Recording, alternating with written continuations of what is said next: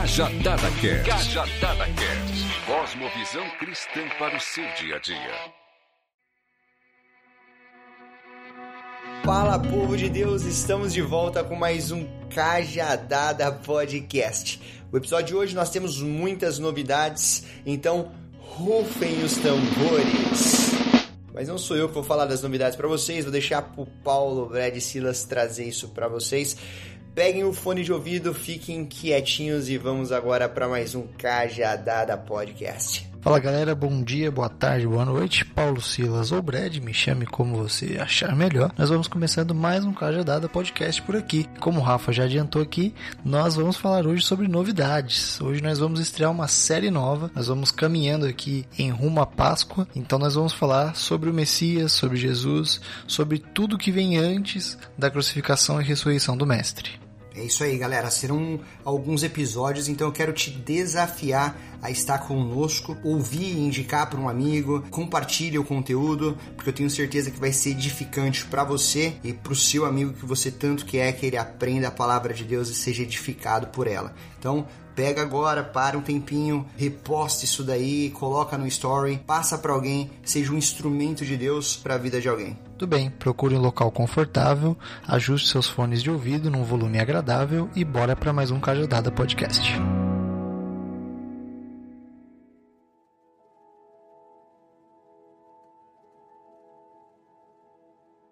Bom, nada melhor do que nós começarmos, né, Brett, trazendo um pouco sobre o resumo da história do povo hebreu.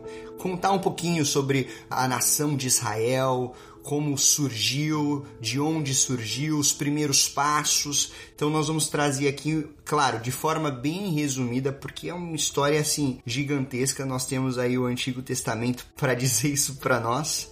Então eu queria que vocês prestassem muita atenção, que eu tenho certeza que esse panorama resumido, vai ajudar você a tentar enxergar um pouquinho como a nação de Israel ela enxergava esse Messias, a vinda de um Messias, ou a esperança deles em um resgatador, alguém que iria trazer uma esperança, como que isso foi alterando com os acontecimentos, não é mesmo, Brad? Isso aí.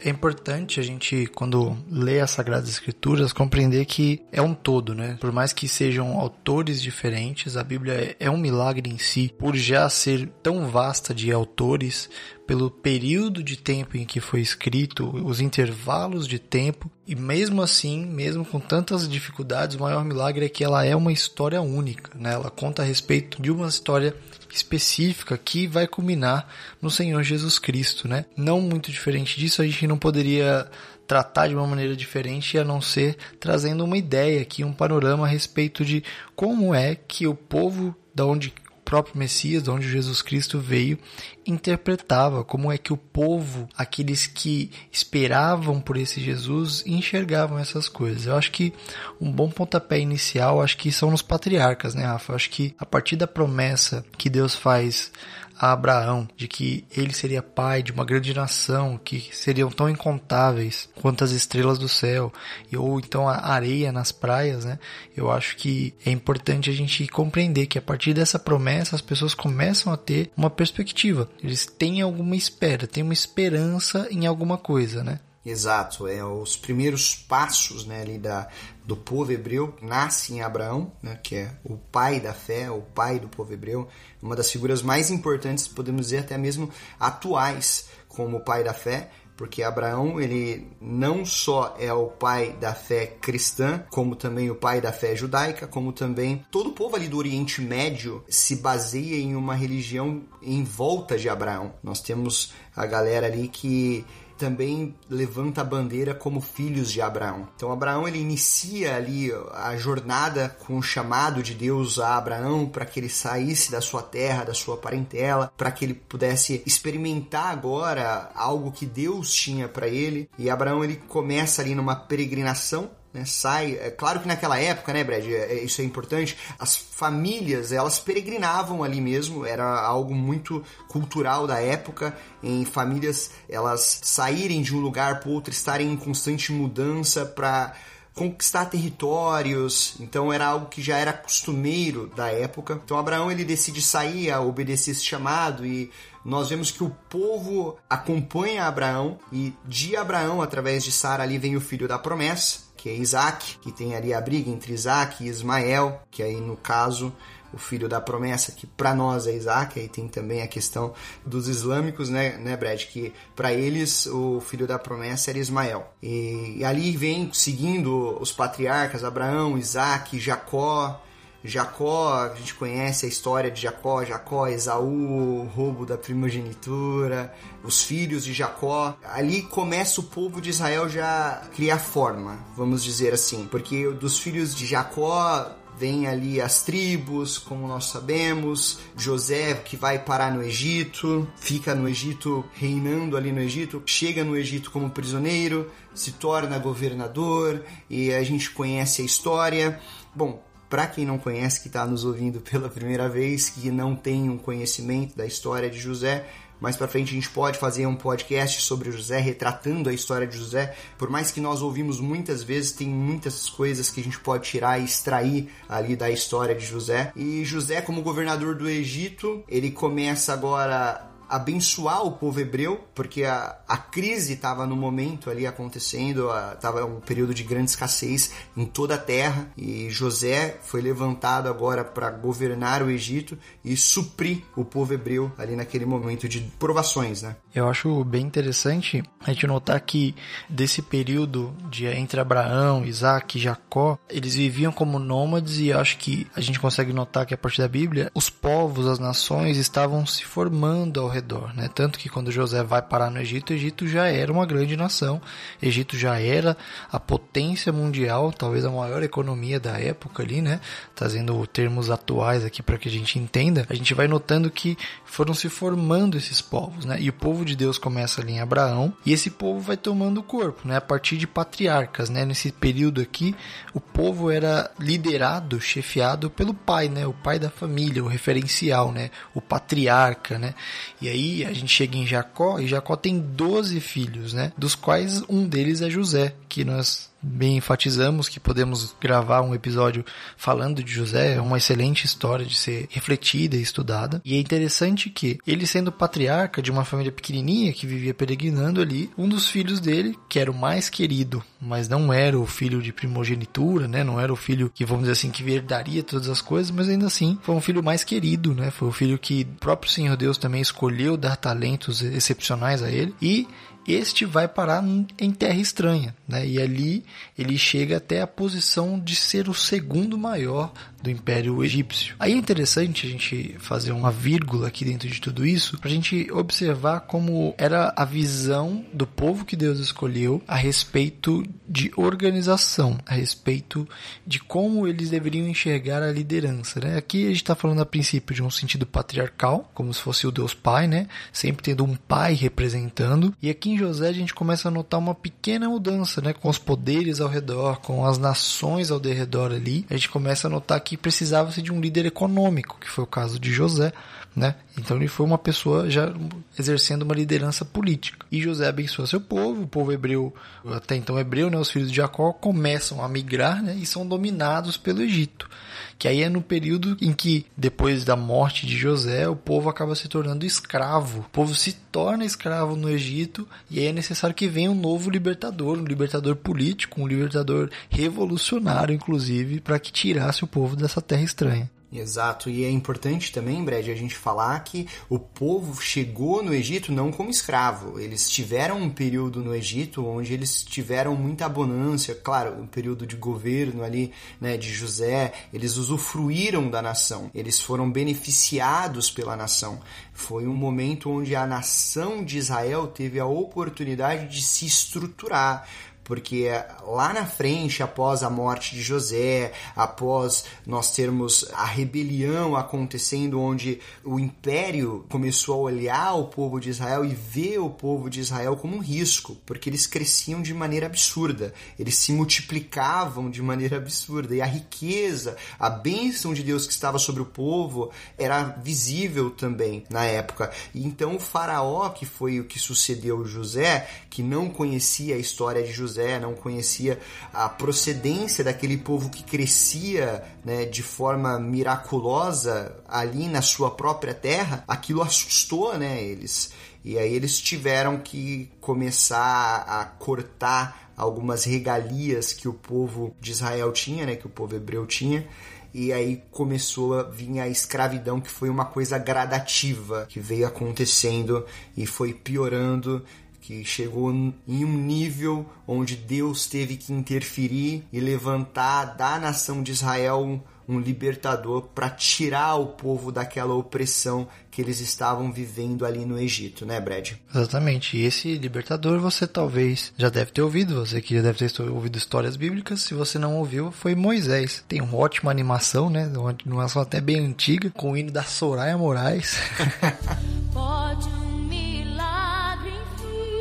que fala da história do príncipe do Egito, que é a história de Moisés, que é muito bem relatada por essa animação, onde Moisés é levantado pelo Senhor, né, para que ele libertasse o seu povo. E Moisés foi um importante libertador, um libertador, vamos dizer assim, no sentido político, né, de pegar de volta a sua nação à base de força, não foi a força humana, mas foi através de milagres de Deus, fazendo pressão para que o, o imperador, para que o faraó libertasse o povo, até que o povo fosse liberto, né? Depois de muita luta, muita provação, o povo é liberto e depois de ser liberto, o povo é liderado por Moisés durante um período grande no deserto, né? um período de queixa, um período onde eles se questionavam a respeito desse Deus que os tirou da terra. Pô, pelo menos lá a gente tinha carne, né? Eles recebiam pão do céu, maná, e se questionavam, poxa, mas lá a gente tinha carne, aí Deus mandava carne, eles continuavam reclamando, né? Então a gente vê que o povo tinha sede de liderança, né? Eles gostavam de ser liderados de alguma certa maneira. Exato. E outra coisa também que é importante a gente ressaltar que na tradição judaica, dentro do ensinamento deles, eles sempre também passavam e orientavam, as orientações eram feitas de pais para filhos. A promessa feita a Abraão lá atrás, antes mesmo deles serem escravizados, antes da libertação, antes de tudo, é, eles já vinham passando essas promessas, não é, Brad? Deles terem uma nação, deles terem um espaço, uma terra preparada onde iria manar leite e mel. Então existia esse ensinamento, que era onde passava-se de pais para filhos, de filhos para netos e assim iria. Então, quando eles saem dali do Egito, Moisés fala sobre a terra, a terra a qual Deus havia prometido para os seus pais, né? O povo é lembrado dessa promessa e através da lembrança da promessa nascia-se a esperança, não? Porque então tá, vai ter um lugar melhor, vamos continuar, vamos seguir. E aí inicia ali a peregrinação que dura ali 40 anos, com Moisés liderando, e a gente conhece que Moisés ele prepara um sucessor, porque ele estava já alcançando a velhice. Moisés não entra na terra prometida, ele avista a terra prometida de longe e não consegue adentrar. E de repente, após a morte de Moisés, Josué, que já havia sido preparado para suceder Moisés, ele assume agora a liderança do povo de Israel e concluindo né, com a promessa de levar o povo para essa terra. E ali inicia-se alguns períodos de combate. Josué era um grande combatente, guerreiro, de linha de frente, conquistou grandes espaços ali, grandes terras ali daquela área, né? Começando com, com, os muros ali de Jericó, que foi a, inauguração da Terra Prometida. A gente conhece a história, uma história bem famosa. Quando isso acontece, Josué mostra a Terra Prometida para o povo, o povo já começa a aliviar um pouco o coração, mas aí a gente entende que os conflitos vão vindo também, não é, Brett? Porque aí Josué ele já não é tão inteligente quanto Moisés, não preparou ninguém para sucedê-lo. Josué, podemos dizer assim, focou tanto nas batalhas que se esqueceu de preparar alguém para concluir ali a caminhada e instruir o povo de Israel. E aí é onde, a partir da sua morte, inicia-se um período agora de juízes em Israel, o período dos juízes de Israel começa quando o povo eles de repente se perdem sem instrução de uma liderança e começam a fazer o que é mal aos olhos de Deus. E Deus agora precisa levantar algumas pessoas para julgar a nação de Israel para pôr a nação de Israel na linha. E aí a gente conhece alguns juízes que são bem famosos vem Sansão Gideão Débora. E o período dos juízes vai vai ser findado ali com o último juiz que também era sumo sacerdote que era Samuel que ele vai inaugurar agora um novo momento na nação por pedido dos próprios israelitas, né, Brad? Isso é importante. A própria nação de Israel chega para Samuel, que era o juiz e era sumo sacerdote, coloca eles na parede e fala assim: Olha, Samuel, todas as nações têm um rei e um representante. Nós não. Nós também queremos um rei. Nós também queremos alguém que sente no trono, porque para eles eles acreditavam que a nação seria mais forte tendo esse representante. Exato. É interessante que o rei, né? A gente pode até observar quando a gente lê algumas outras histórias na, na própria Bíblia, a gente vê que o rei ele representa a divindade na terra, né? E o pedido desse povo é um pedido alarmante, né? Porque a gente vê que outros reis, né, ao longo das escrituras, eles representavam as próprias divindades, né? Assim como se você pegar qualquer filme do Egito, por exemplo, né, a maioria dos filmes de hoje em dia que retratam o Egito, só pegando de exemplo, eles vão mostrar que o faraó é a encarnação, né, é a feitura da divindade em carne, né, e eles queriam isso também, né, eles invejaram, olharam com olhos altivos aos povos vizinhos e desejaram isso, né, depois de Deus ter dado aquilo que havia prometido, eles terem começado a mudar a sua postura, desviar as suas condutas, Deus levanta juízes, aí chega um momento que o povo, não, a gente quer um rei agora. A gente quer um rei, vamos lá, Samuel, você tá aí à frente, mas a gente quer um rei. Dá um jeito, se vira, se vira nos 30, a gente quer um rei. Até então, quando Saul é escolhido para que reinasse também um rei, também muito no sentido político, assim como Josué também um, um rei de guerra, né, um rei de conquista. A gente vê que Saul era um grande conquistador e é isso que o povo tinha desejo, né, de um grande rei, um rei grande perante as outras nações também uma figura forte, né, Brad? Uma figura forte que representasse a força do povo, a força da nação. E isso que você falou, Brad, foi algo bem curioso, porque realmente a nação de Israel, ela já tinha recebido as leis, ela tinha que seguir os preceitos das leis que Moisés, com tanta insistência, pregava para o povo e o povo vivia se esquecendo que eles tinham que ter apenas um Deus, eles não tinham que ter outros deuses, eles não tinham que escolher outras figuras, né? E, e isso é muito interessante porque a gente percebe que isso demorou um pouco para perpetuar no coração do povo hebreu, porque vira e mexe o povo hebreu nesses períodos, eles se perdiam adorando outros deuses, se perdiam focando em outras coisas, buscando outras imagens, né? A gente percebe que tem esse misticismo inserido dentro do povo, que era o que diferenciava, né, Brad, da religião judaica de qualquer outra religião, porque as outras religiões, eles também tinham leis onde não podiam matar, onde eles não podiam roubar, onde eles não podiam falar do irmão, também tinham leis semelhantes. Mas o diferencial da lei judaica, vamos dizer assim, era que não podia ter outro Deus e que não existia outro Deus além do Deus de Israel. Ou seja, o, o, monoteísmo ali automaticamente ele foi meio que desestruturado, podemos dizer assim, né, Brad? Exatamente. E aí nessa figura de um rei, né, a gente tem Saul, que era o próprio Deus na terra, né, vamos dizer assim, só que foi se perdendo na sua própria loucura, na sua própria insanidade, né, a ponto de desobedecer aquilo que Deus mandava através do profeta, né? Por causa de pouca coisa, ele foi se perdendo e deixando-se ensoberbecer, né? Porque eu acho que muito do sentimento desse que está à frente é de ser deixado levar pelos seus próprios desejos e achar que ele era o próprio Deus. E aí então a gente tem ainda nesse período monárquico aqui a sucessão, né, que é a sucessão mais marcante do período monarca, que é a mudança de Saul para Davi, né?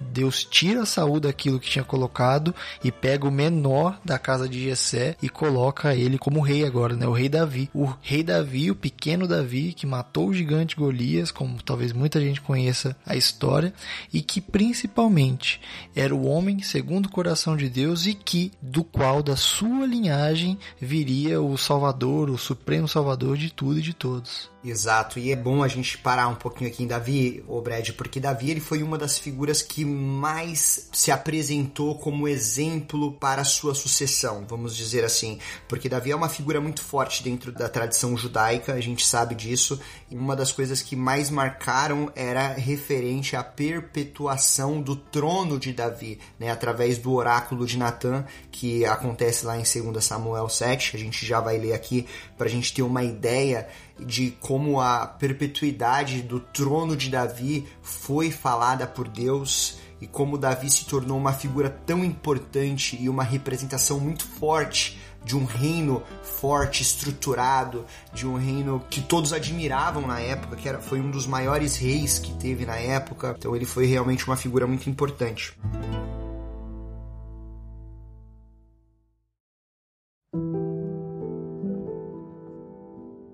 2 Samuel, capítulo 7, versículos 11, 12, 13 e 14.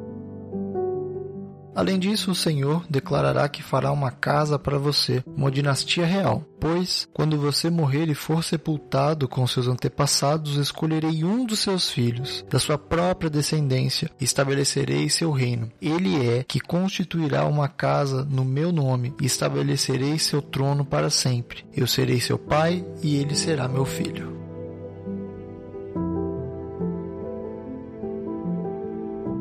Olha aí quão impactante que foi esse oráculo de Natan para Davi, falando sobre a perpetuidade do seu trono e como que as coisas seriam para a nação de Israel, porque agora nós tendo o próprio rei entendendo que o seu reinado não vai acabar e que a perpetuidade do seu reinado seria eterno para sempre, automaticamente o risco de perder o trono é reduzido a zero, né, Brad? Nós temos aqui alguém que tá tendo um diálogo com o profeta onde recebe o oráculo de que Deus está garantindo que o trono não terá fim, ou seja, a nação de Israel venceu. Nós podemos dizer que as interpretações a partir daqui mostraria que o trono de Davi seria eterno, que a casa de Israel não seria desestruturada. Né? A gente começa a ver agora como era parte da nação, porque o, os poderes em Israel funcionavam assim no período monárquico. O profeta trazia a profecia e o povo ouvia a profecia, o sacerdote passava essa profecia para o rei, o rei, como o, o poder executivo ali no momento, ele passava isso para o povo como voz de autoridade e as coisas aconteciam. Então, essa perpetuidade do trono de Davi foi passada para a nação de Israel e vendo com o olhar da época, isso mostra que uma nação que se estruturou através de um reinado próspero vai continuar sendo uma nação próspera eternamente, certo, Brad? Sim, e aí a gente vê que a partir de José, mais ou menos ali, a gente consegue ver uma sucessão de autoridades, né, de pessoas que representavam ali uma autoridade perante as nações, né, politicamente, líderes de guerra, né, homens de guerra, vamos colocar assim, né, é um termo que às vezes os crentes usam bastante, né, varão de guerra. então, a gente vê que tinha muita dessas coisas assim de homens fortes, lideranças muito fortes, né, e a perspectiva deles é que isso fosse mantido, que isso fosse perpetuado, assim como foi prometido, e fosse vai ser da casa de Davi e vai continuar. Então vamos ter ótimos reis, assim como Davi está sendo um ótimo rei. Só que aí a gente tem uma grande reviravolta, né? A gente sabe que a partir da morte de Davi, os outros reis, os sucessores, foram uma montanha russa de altos e baixos, né? A gente vê ótimos reis, péssimos reis, reis mais ou menos, reis que nem fede nem cheira. Então a gente vê que o povo vai oscilando muito na mão de outros reis, até o ponto de nesses reinados ficar tão enfraquecida a nação que o povo começa a ser tomado por outras nações né? Começa a ser tomado de novo ali, como foi lá no Egito, por exemplo, né? Começa a ser pego de escravo por outras nações. E como na profecia de Natan, no oráculo de Natan, fala sobre um filho de Davi, eu acredito que o outro herdeiro, que foi Salomão, que veio logo após Davi, ele era os olhos do povo, né? Ele era aquele que realmente iria perpetuar o trono de seu pai, é, foi aquele que construiu o templo de Jerusalém, né? Que é o marco para os judeus, algo que para eles eles têm muito orgulho. Nós percebemos que foi totalmente o contrário, porque foi por causa de um erro de Salomão que houve a divisão dos reinos, onde as coisas realmente começaram a realmente ir de água abaixo, né, Brad? Foi um período muito turbulento ali na nação de Israel, as, os reinos se separaram, aí teve o reino do norte, reino do sul, E a gente percebe que os reis que foram assumindo, foram tomando os tronos, eles faziam o que era mal aos olhos de Deus, e Deus levantava agora profetas para através de exortações e oráculos mostrar que viria um juízo de Deus sobre a nação. E dentro desses profetas que foram levantados, os oráculos que foram pronunciados, nós sempre víamos Deus trazendo oráculos de conforto, de esperança, de restauração e sempre lembrando sobre a promessa que ele tinha feito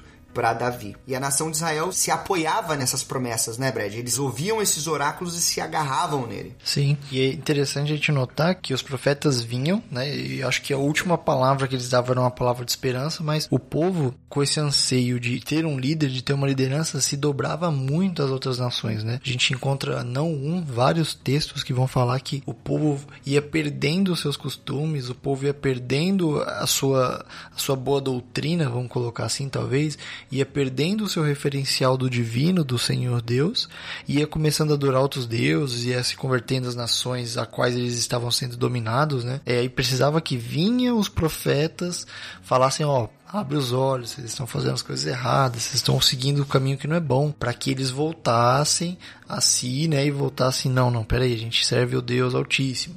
Aí se arrependiam, aí Deus vinha e prometia: Não, então eu vou trazer vocês de volta, eu vou restabelecer.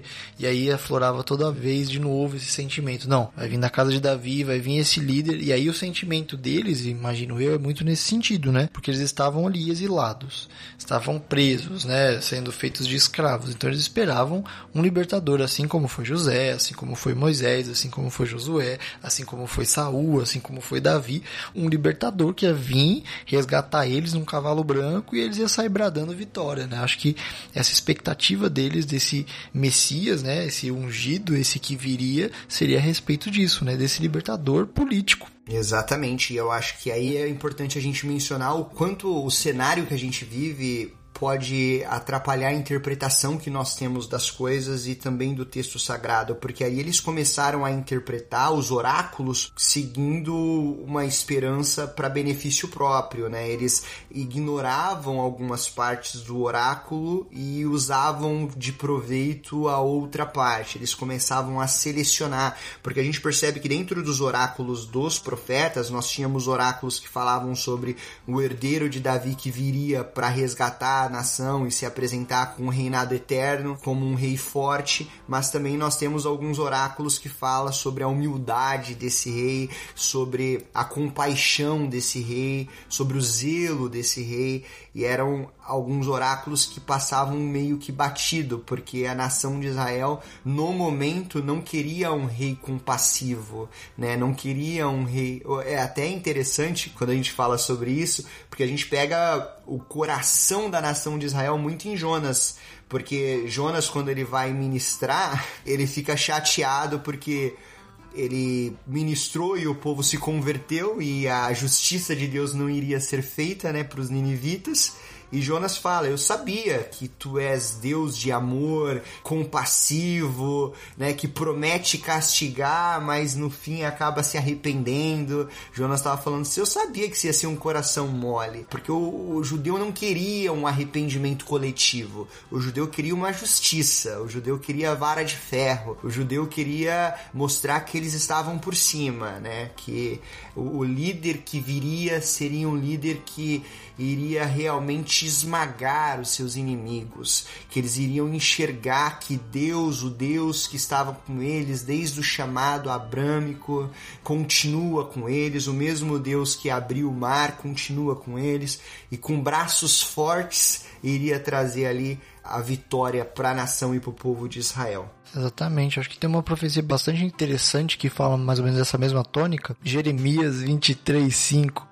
Dias virão, declara o Senhor, em que levantarei para Davi um renovo justo, um rei que reinará com sabedoria e fará o que é justo e certo na terra, né? Então eles estavam a todo instante recebendo profecias que viria esse rei e que eles tinham uma perspectiva a partir do ponto de vista deles de que seria esse rei que eles esperavam, né? Uma distorção a respeito desse rei. Uma outra profecia interessante que mostra dois contrapontos aqui é de Zacarias 9, versículo 9 e versículo 10. Alegra-se muito, cidade de Sião. Exulte, Jerusalém. Eis que o seu rei vem a você, justo e vitorioso, humilde e montado num jumento. Um jumentinho cria de jumenta. Ele destruirá os carros de guerra de Efraim e os cavalos de Jerusalém, e os arcos de batalha serão quebrados. Ele proclamará paz às nações e dominará de um mar a outro, e do Eufrates até os confins da terra. Ele fala de um rei humilde, mas ele está falando de um rei vitorioso, que vai vir destruindo, vai vir quebrando, chutando o pau da barraca para trazer libertação para esse povo. E aí, o importante, você que está ouvindo a gente, é assim: você entender, tá numa situação bem ruim, né? Você tá preso, você tá exilado, e alguém fala que vai vir um libertador, que vai vir alguém que vai te tirar dessa situação, você espera isso para que isso aconteça fisicamente, para que isso aconteça literalmente na sua vida, né? Paulo ainda vai dizer assim: se a gente esperar por Cristo nessa vida, nós somos os mais miseráveis dos pecadores, né? E eles esperavam Cristo para essa vida, né? Para a situação que eles estavam. E aí eu não tiro nem não estou querendo tirar a razão deles, porque eles estavam no momento de aperto. Mas acho que a reflexão muito importante pra gente é que nos momentos de aperto, a promessa de Deus, ela existe, ela é real, Deus pode reverter qualquer situação, mas ainda assim elas não são promessas efetivas para essa vida, né? Não é uma promessa de, de ah, tô devendo no banco, vou, vou, minha dívida vai ser quebrada, o dono do Itaú, Deus vai quebrar as pernas dele, sabe? Tipo, então você precisa entender essas nuances no texto e ver que as promessas de Deus são para com parte nessa vida, sim, claro, mas principalmente para a vida na eternidade, na vida eterna com Cristo Jesus. Exatamente, e foi muito bom você ter falado desse oráculo de Zacarias, porque Zacarias começou a trazer esse oráculo após o cativeiro babilônico, ou seja, o, o Império Persa já tinha derrubado a Babilônia, já tinha falado para o povo hebreu: pode voltar para casa, pode voltar nos afazeres de vocês, pode voltar a cultuar o Deus de vocês, porque diferente dos outros impérios, o Império Persa eles não, não atrapalhavam, não, pelo contrário, eles colocavam ali uma carga tributária, pagam imposto e vive sua vida. Era assim que eles faziam.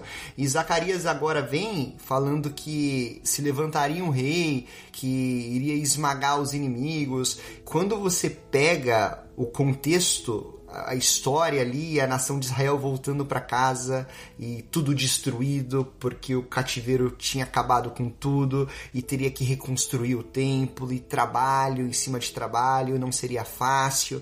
Você percebe que Zacarias ele fala sobre um rei justo, humilde, só que automaticamente o que vai reforçar ali na hora, o que vai gravar no coração é: eu nunca mais voltarei pro cativeiro.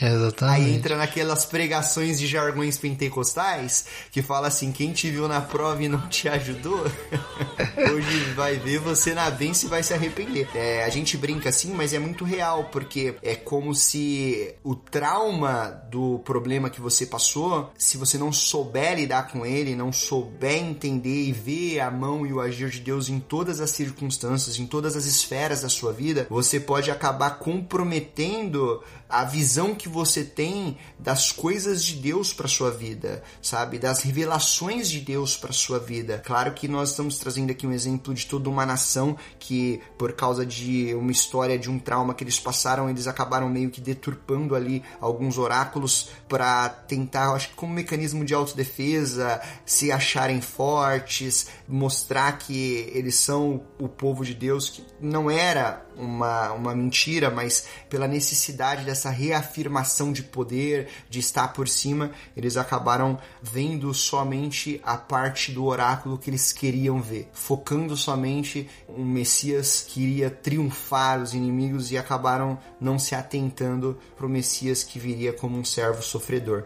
E é bom, Brad, porque é, a gente explicar aqui que antigamente a tradição judaica ela tinha até uma ideia, alguns rabinos da época, de ter dois Messias. Um Messias diferente do outro, um que seria o servo sofredor e o outro que seria o glorioso, que iria reinar, quando na verdade eles não entendiam é que existiam duas fases desse Messias. A primeira fase ele viria como um servo sofredor e na segunda fase ele viria em poder, em glória e majestade para realmente mostrar para todas as nações que o reino dele de fato é eterno e ele perpetuou o seu reino de uma vez por todas. E esses assuntos vão ser assuntos dos próximos episódios, né? Nós não vamos queimar aqui, não vamos adiantar o episódio, mas nós vamos falar no próximo a respeito do Messias improvável, né? A gente vai falar a partir de então, a gente fez um panorama bem curtinho do Antigo Testamento aqui hoje, mas a gente vai a partir do próximo episódio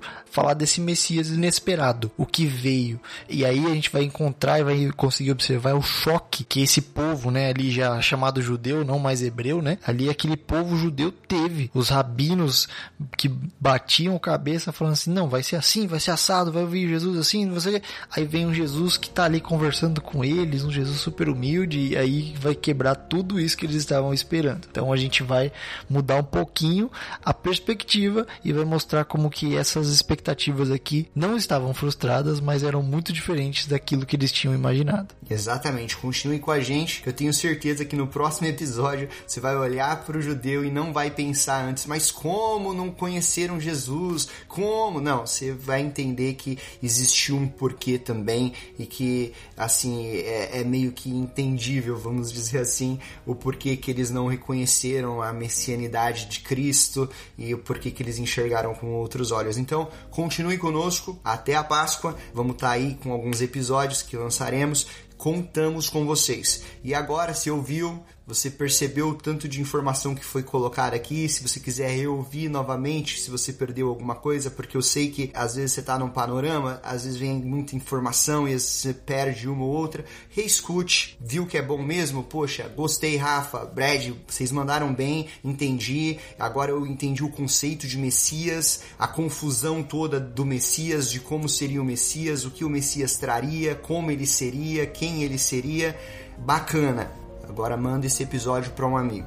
Fala pro seu amigo, cara, escute isso daqui, porque o próximo vai ser mais esclarecedor, o próximo vai abrir nossa mente. Eu tenho certeza que vai ser bênção de Deus para sua vida. Então continue conosco. É isso aí, pessoal. Muito obrigado por ter ouvido até aqui. A gente vai encerrando mais um Cajadado Podcast e logo logo na próxima semana tem episódio novo. A gente se vê logo logo. Fica com Deus, que a paz e a graça do Senhor te acompanhem hoje e sempre.